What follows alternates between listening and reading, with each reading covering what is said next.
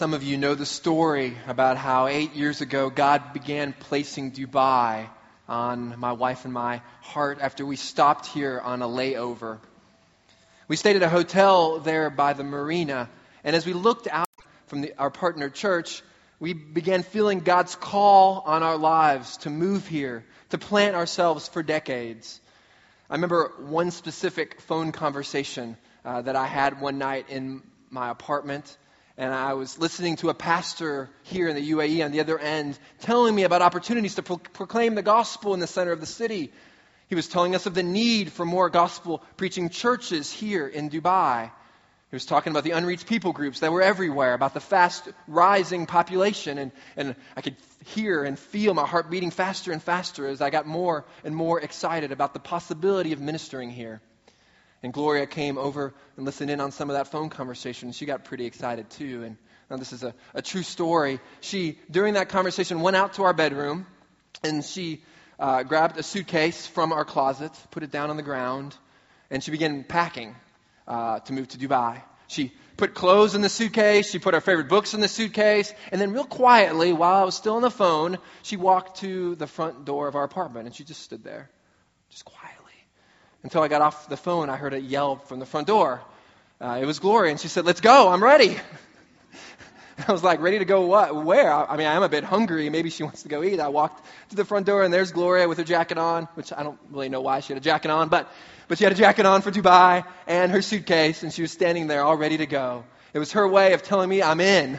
Let's go. Let's go to Dubai and be involved in church planting. Let's go and be involved in proclaiming the gospel. And so you know, I, I of course, I, at that point, I had to remind her we didn't have money for plane tickets, nor did we have plane tickets. We had to finish our jobs, finish our theological education.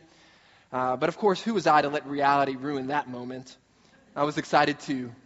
Uh, we were ready. And so for the next three years, we prayed and we prepared and we asked that God would move before us. And so we took out a map of Dubai and we began praying. All we knew was we knew where UCCD was on the outskirts of town, and so we began praying for the other side of town, on the other side of the creek, this place called Deira. And so we drew a square on our map, and we just began to pray that a gospel witness, a gospel presence, would be started in the middle of that square. Now, we couldn't have imagined that we would move here in August of 2008 to a country that we would love, and that in February of 2010, Redeemer Church of Dubai would be started right there in the center of that square. God had been faithful to go before us, He had been faithful to pave the way. And now, after being here four years, we absolutely love this city. We love the people here, and most of all, we love this church. We're amazed at what God has done in just a short time, and He has grown this church in gospel depth. We've seen lives changed by the power of this message, and so we are in awe that those prayers long ago have turned into reality. And so I want to ask us a question this morning as we look at our passage. How did this happen? I mean, how was this church built? How was any ministry built for that matter? I mean, where do you get your strength to do ministry? From where does our ministry strength come from? Those are the questions we want to address this morning. So if you have your Bibles with you, please turn with me back to the book of Joshua as we continue our look at our faithful God. You'll see it towards the early part of your Bible. If you're here and you don't have a Bible, we'd love to give you one as a gift. We got a box of Bibles at the welcome table on your way out. We'd love everybody to have a copy of the Word of God, that you could study it throughout the week, that you could immerse yourself in God's revelation to us. So please pick one up on your way out. We'll be looking at Joshua chapters 5 and 6 this morning. Uh, but I want to focus on chapter 5, verse 13, on through chapter 6, verse 5. So why don't we go ahead and read that portion together now? Let me read beginning in verse 13.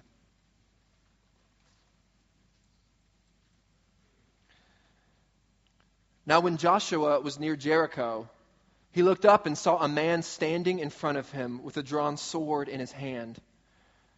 Joshua went up to him and asked, Are you for us or for, your, for our enemies? Neither, he replied. But as commander of the army of the Lord, I have now come.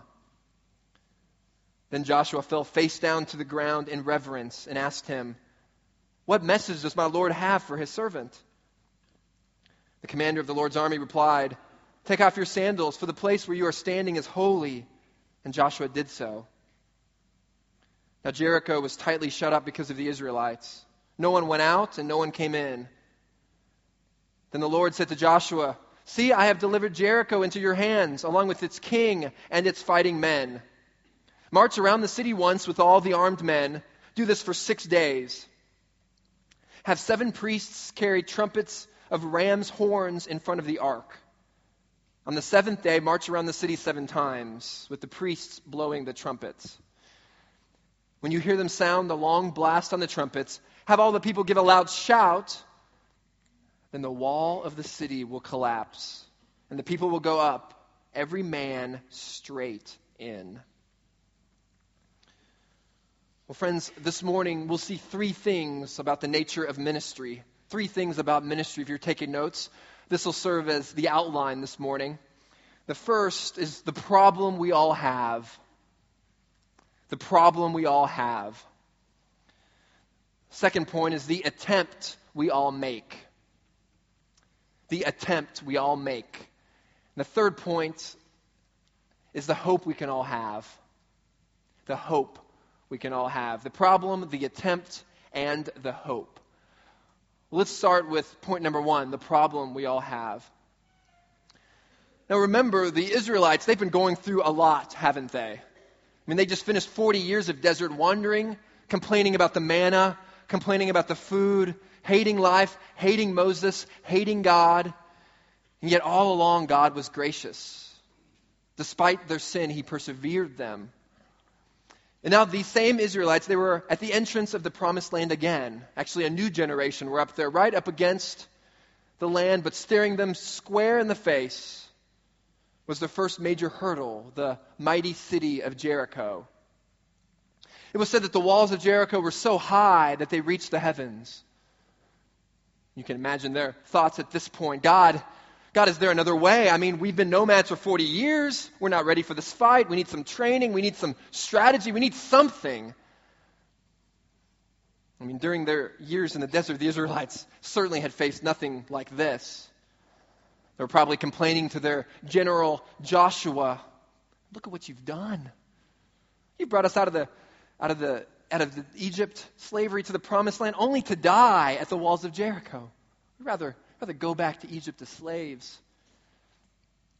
And so in verse 13, Joshua, the commander, the general there, goes up near Jericho. And he's there looking at the wall, and he's probably remembering 40 years ago when the spies came back afraid, saying, You know, God was right. The land is indeed flowing with milk. This land is flowing with honey. It's amazing. It's great. It's everything we've ever dreamed of. It's everything God said it would be, but there's a small little problem in the land, right? There's, there's, there's giants there. And so 10 of the spies convinced the rest of the Israelites to stay out, to stay put. Only two spies came back and said, God can do it. Remember, it was Caleb and it was Joshua. So now, 40 years later, after the first generation had died, the same man, Joshua, he stands there at the wall and he remembers. Again at the gates without military technology, experience, or training, everyone wondering how. Their parents were slaves, they were wandering nomads. What could they do? Maybe Joshua was doubting himself as well. I mean, he's 80 years old now. Maybe he's thinking to himself, my buddies are retired collecting seashells at the beach, and I'm standing here at the gate. The leader of freed slaves.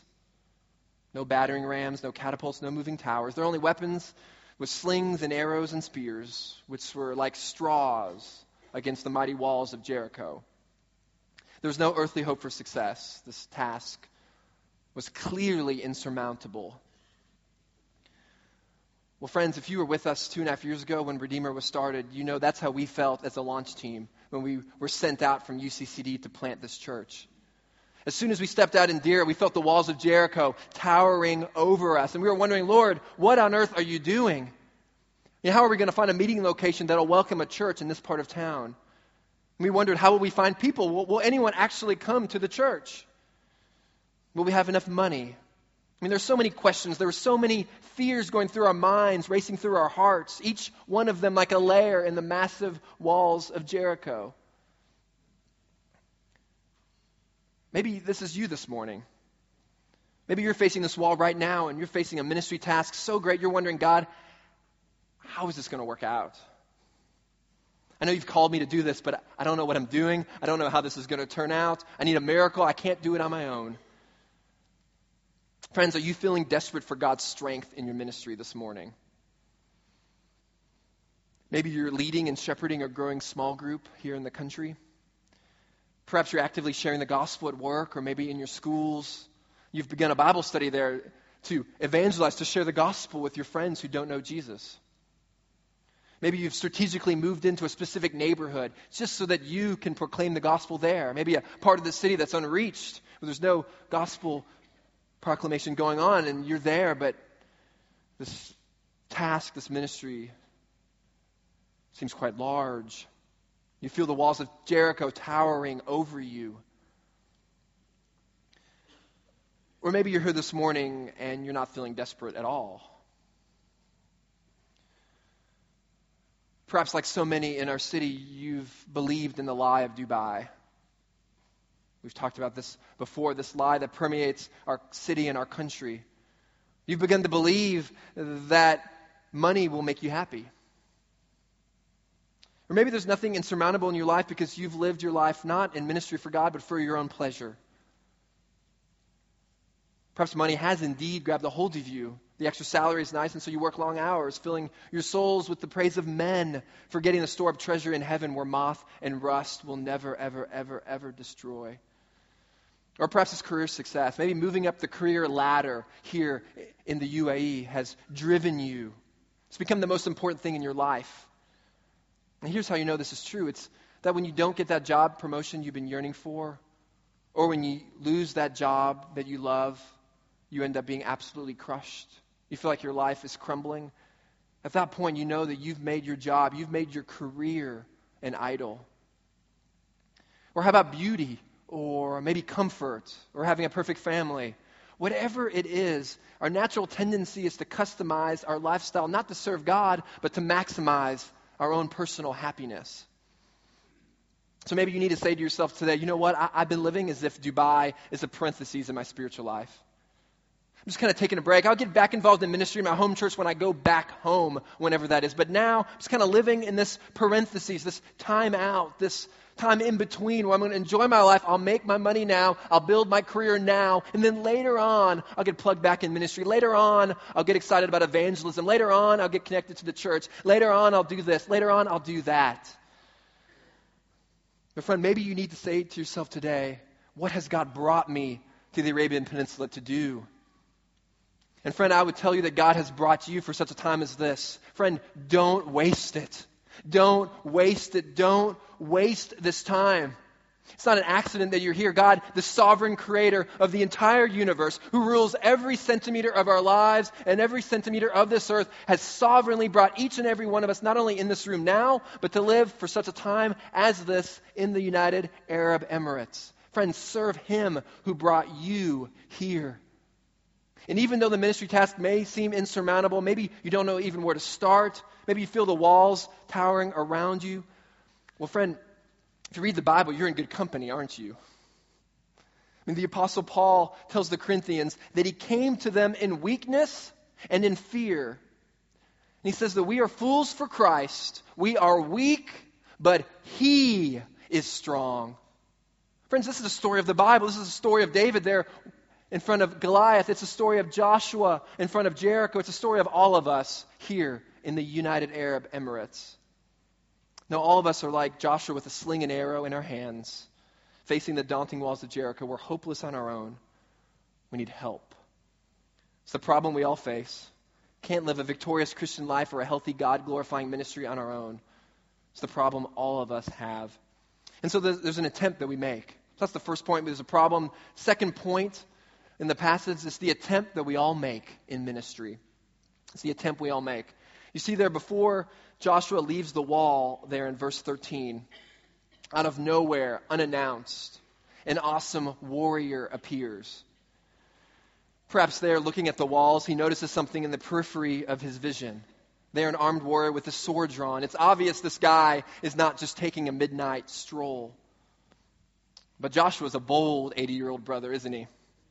He goes right up to the warrior and he says, You either fight me to the death or you bow down on your knee. Now, I don't know about you, but I'd be running like the wind at this point. If I see a man with a drawn sword and I'm in the desert all by myself, I'm running, going to call my mama on the phone and ask her for help. But Joshua's a bold brother. He goes up to this warrior and he says, Are you for us or are you against us? These are the two options. You can either fight me to the death or you can submit to me. What is it going to be? And the warrior gives kind of a shocking answer, doesn't he? He says, Neither. I mean, wait a minute. You can't say no. You can't say neither. Either you're for me or against me. It's got to be one or an- another. It's not a multiple choice test here. But the warrior says, Neither. Then he tells Joshua why. Neither for I am the captain of the Lord of hosts. And with that comment, instantly Joshua bows the knee. Joshua bows down in worship of this warrior. Why does he bow down? Well, it's because he realizes this isn't just any warrior. It's a pre incarnate appearance of Jesus. He is the Christ who, in the fullness of time, will be born of a woman to redeem us from the bondage of sin. You have here the angel of the Lord who appears on occasion throughout the Old Testament. Now we know this for a couple reasons because in verse 14 we see Joshua falls down at the feet of this angel and worships the angelic being. We know throughout Scripture in Exodus chapter 20, over in Deuteronomy chapter 6, that angels and, pe- angels and people are never to be worshiped. In the book of Revelation, John begins to worship an angel and he's strongly rebuked. Here in our passage, there is no rebuke. This figure gladly accepts the worship of Jesus. And then, secondly, the scene in verse 15 mirrors the scene with Moses in Exodus 3 5 in the episode of the burning bush. The same language is used because deity is present in both scenes. Take off your sandals, because where you are standing is holy ground. Now, holiness means that there's none like you. God has incomparable perfection. We see in 1 Samuel chapter 2 that there's no one holy like the Lord, no one besides you. Miriam, in her song after the Red Sea crossing, says, Who is like unto thee, glorious unto holiness? Now, friends, this is not a hologram. It's not a ghost. It's not an angel. It's a preliminary manifestation of the eternal Word of God. And that's why Joshua falls face down. It's traumatic for him. He realizes that he is in the presence of the Holy One, the magnificent Christ, reveals Joshua's imperfections, and he just falls to the ground in worship. Though terrified in that moment, Joshua must have felt great protection. Well, then, why did the Lord answer Joshua's question, neither? No. Why didn't he respond, Yes, Joshua, I'm with you. I'm for you. I'm on your team. Let's go get Jericho. No, he's telling Joshua, Here's the deal, buddy. The question is not whether I'm for you, but whether you're for me, because I'm in charge here. The whole power of the conquest was not in the hands of men, but in the hands of God. God did not come to fight for Joshua or for Israel, but rather to take charge of the campaign. He's not on our side, but we are to be on his side.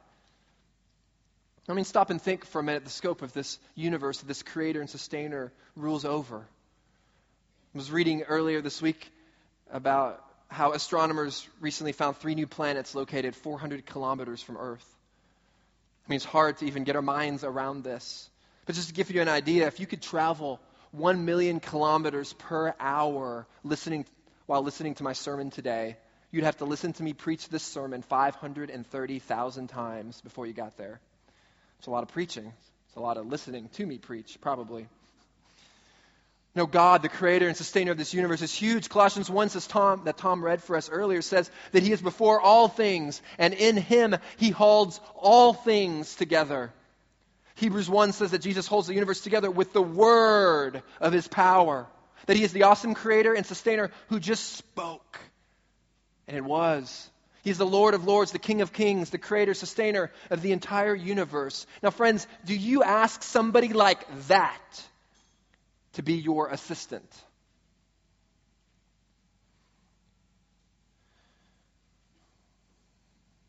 Now, the notion of this is ridiculous. And yet, everybody comes to Jesus like this at some point. I mean, Jesus, will you pitch in? Will you lend me a hand over here? I've got important work to do. I've got financial struggles or relationship issues or a church to plant. See, if you've come to Him seeking His help with your agenda, you've missed it. The Holy One of Israel says he cannot be enlisted into anyone's army. That's why Christ says, Joshua, neither we saying, I'm in charge here. He's telling Joshua, I will do what I promise. I will be victorious. I'm holy, awesome, majestic. Must have been a humbling message for Joshua to hear. It's humbling for him, it's humbling for us, and yet it's reassuring that Emmanuel has come, that he is in charge. And yet, if we're honest, our tendency is to live in opposition to that. It's the, the, attempt we all make to live life, to do ministry in our own strength, adding Jesus as a supplement or a spiritual power boost in times of need. It's like a mother trying to slip some healthy vegetables into macaroni and cheese so her kids get extra vitamins and minerals to make them strong. But Christ is not a supplement. We will not live for God's glory if we treat Christ this way as an add on to our strength, our schedules, our goals.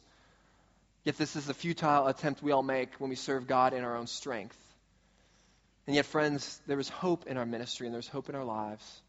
That's the third point. There's a problem, there's an attempt we make, but the third thing, there's a hope that we can all have. And Jesus is telling Joshua, and he's telling us that I'm going to fight before you. Follow me. And he gives Joshua what's got to be the worst battle plan ever written down on paper. You can almost picture Joshua right now, right, listening to this angel with the battle plan. He's probably thinking, what's it going to be? A full, uh, a full assault, a sneak attack of some kind? I mean, put yourself in Joshua's shoes as he hears those instructions. Here's my plan. Once you gather your military, you're going to march around the city once a day for six days quietly. Just close your mouth, just walk around in a circle around the city. And then on the seventh day, while you're marching, you're going to blow some trumpets and give a loud shout because that'll scare those guys. right? That'll, that'll do it for you.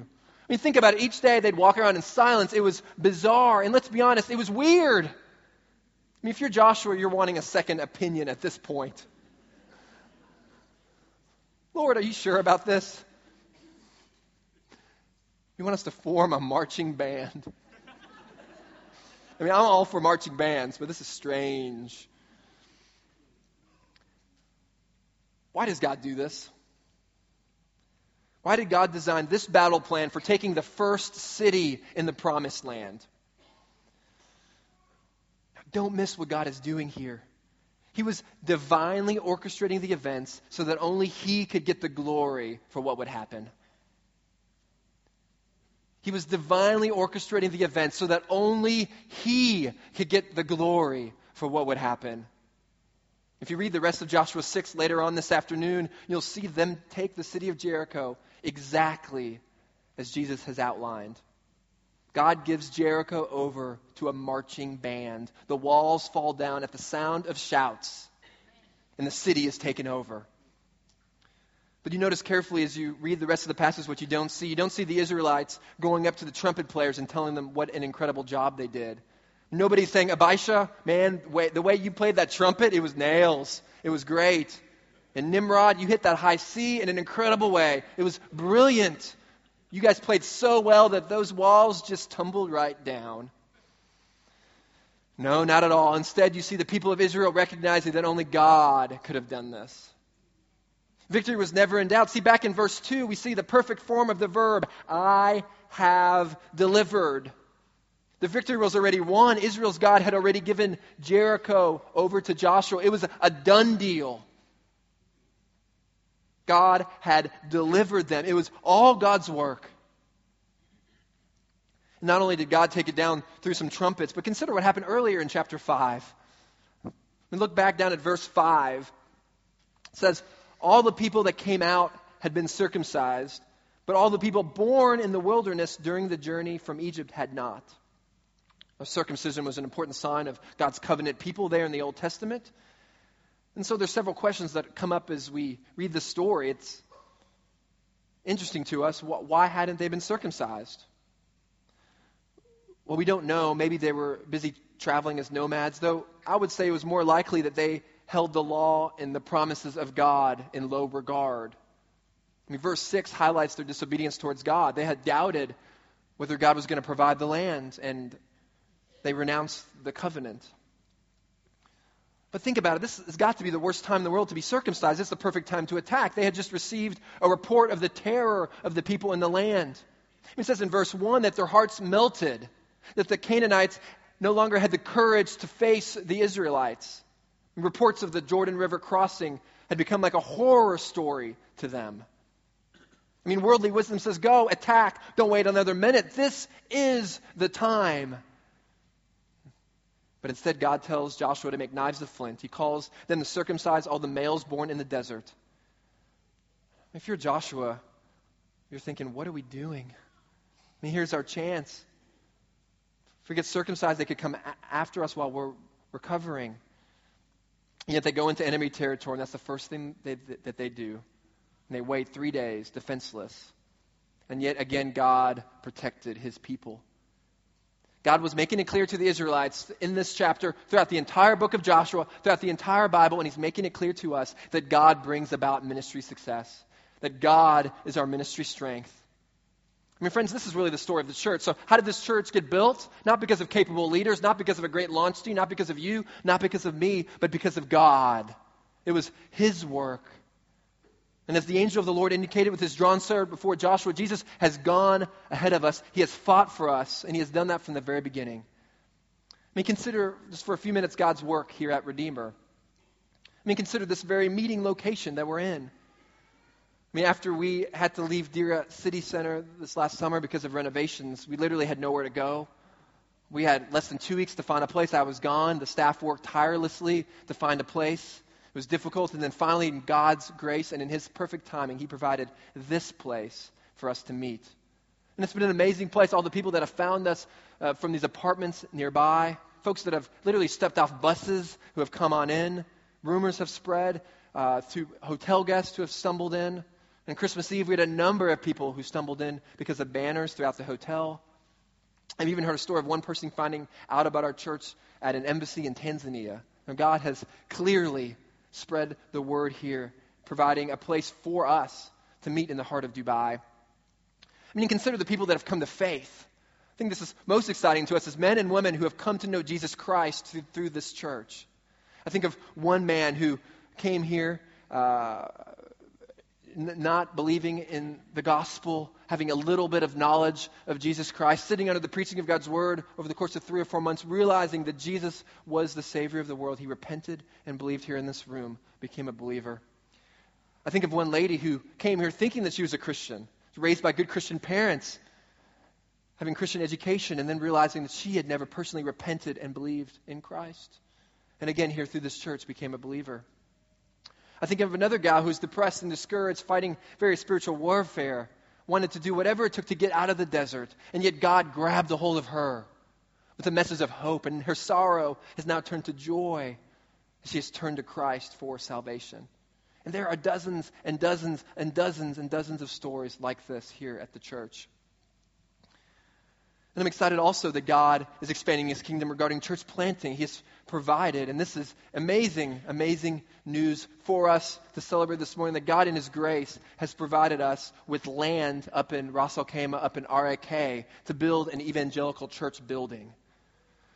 We are thrilled as we begin to pray that God would allow more churches, more gospel witnesses to be built, that through various connections, God has provided a patch of land. I've been there, I've had my shoes dirtied in the sand, a big plot of land up there to build his church.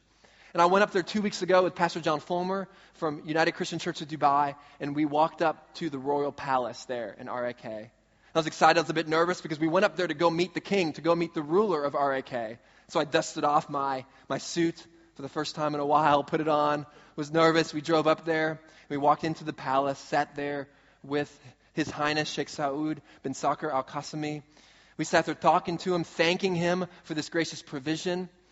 It was the first time in my life I called someone Your Royal Highness, and I wasn't joking. I meant it seriously. It was kind of fun to say, right there with the king, Your Royal Highness. And it was a joy to be with him. What a kind, what a gracious man. What a joyful man who wants to see freedom of religion there in that place. And in His grace, God has gone before us in providing land there. And so pray for us. Pray that we would be able to see a gospel centered presence up in the northern Emirates. This plot of land is halfway between RAK, the city, and Umm al Quwain. And so, together with the United Christian Church of Dubai, we're partnering together to see a church planted there. We're praying for a pastor, praying for finances to, to, to be raised. We're praying that the gospel would be clear up in the northern Emirates. So, pray for us and praise God that He indeed goes before us, orchestrating these things to be a corporate display of God's glory to the world. And we've seen firsthand here in the UAE what Joshua was learning. In his farewell address in Joshua 23, he gives credit to God for all these victories, and he says, You have seen everything the Lord your God has done to all these nations for your sake. It was the Lord your God who fought for you. And Joshua is saying, is saying, Give the Lord glory for what he has done. Who made the flow of the river stop so the entire nation could walk across? It was God. Who made the Jericho walls fall? It was God. Who gave them victory? It was God. Who started Redeemer Church of Dubai? It was God. Who's brought men and women to faith? It was God. Who's given land in RAK? It was God. God Himself has gone before us. It was all God. This is how God works. He is the one who fights before us. He is the one who takes us through the greatest ministry battles. But it's not just ministry battles. That's not the greatest news that we have this morning. As we see to consider this passage, we realize that the greatest battle wasn't fought on the battlefield of Canaan or in Dubai or RAK. No, the ultimate hope we have is in another battle. When you think back to earlier in the story, the Lord there with his drawn sword. And the reason Joshua was scared when he realized it was the Lord is that no one can face the sword of the Lord. Now, why didn't the sword come on Joshua in that moment? That's an interesting question. We know that a sinful person can't face a holy God. Tim Keller was really helpful for me to get clarity on all this as he traces this idea of the sword of the Lord throughout salvation history.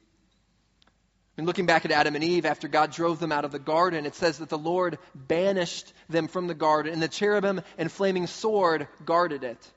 He said that anyone who tries to get into the presence of the holy will have to face the sword. And so when Moses, and then Moses later on in Exodus says that he wants to see God's glory, God says, No one can face me and live. So why didn't the sword fall on Joshua? Why didn't the sword take him out? Well, in Genesis 15, God made a promise to Abraham. God tells him to take a sword, to cut a bunch of animals in a half, and make a walkway. And what God did is he fashioned an old fashioned covenant, and he walked between the flesh. God appeared as a smoking fire and passed between the pieces. And he said, If I don't bless you like I say I'm going to bless you, may I go under the sword like these animals. And right before Jericho, right before our story, the Israelites had celebrated the Passover. Why? Well, because the lamb goes under the sword and blood is sprayed on the doorposts. The Passover lamb represented the commander of the armies of the Lord that you can meet and live. Why? Because later on in history, this great warrior returns. This time he would come in the fullness of humanity and in the fullness of deity, yet in weakness, not in human strength, he would love perfectly. And instead of fighting with the sword, he takes the sword of judgment upon himself, so that the sword of the Lord will be for us and not against us. Now, Jesus, this great warrior, came to be the perfect and ultimate sacrifice for our sins. Romans 3 says, for all have sinned and fall short of the glory of God.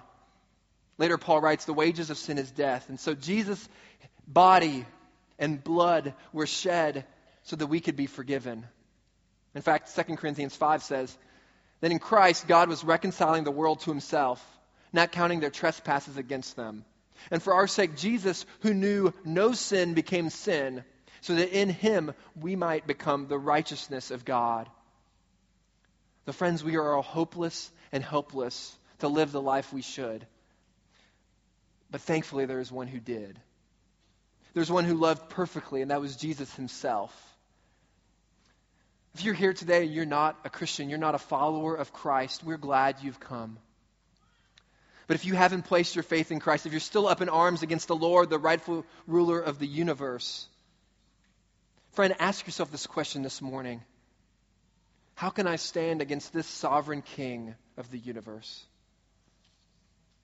Friends, there's no better place to put your hope than in Christ Jesus. This is the way of reconciliation. Mark 1 gives us instruction. He tells us that to be saved, to flee the wrath and justice of God, to enter fellowship with Him, one must repent of their sin, turning from our sin and believing in Christ Jesus to save us. Oh, friends, if you're here and you've never done that, I urge you, I ask you to consider doing that today. For Christ is the one who saves. For Christ is the one who has gone before us, taking our penalty of sin, taking our penalty of death upon himself so that we could live in fellowship with him forever.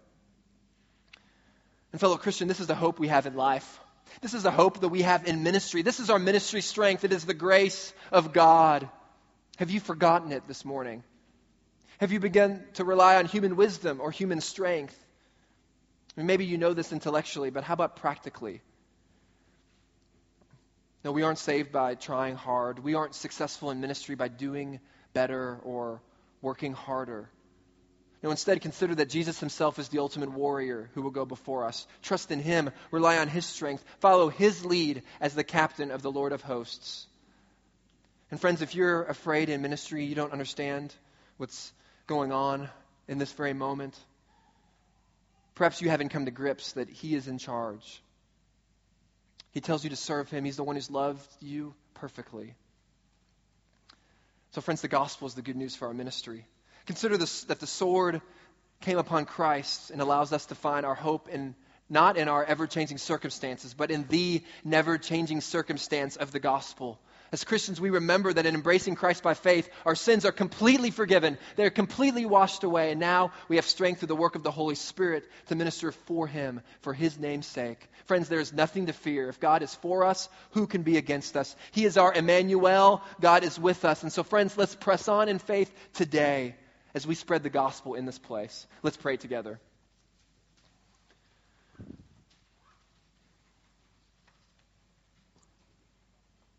Oh, Father, we rejoice in the ultimate warrior who has come to save us from our sins. We praise you for our new life in Christ, and we thank you for the power we now have to serve you. We ask that you would give us strength to spread your name. Oh, Father, would revival break out in this land? Oh, Father, would your gospel pour out like rain on this place? Would men, women, and children bow down at the knee to worship the true God? Oh, Father, would your kingdom expand? Oh, oh Lord God, lead us, go before us, change hearts, change our hearts this morning. We pray this in the name of Jesus. Amen.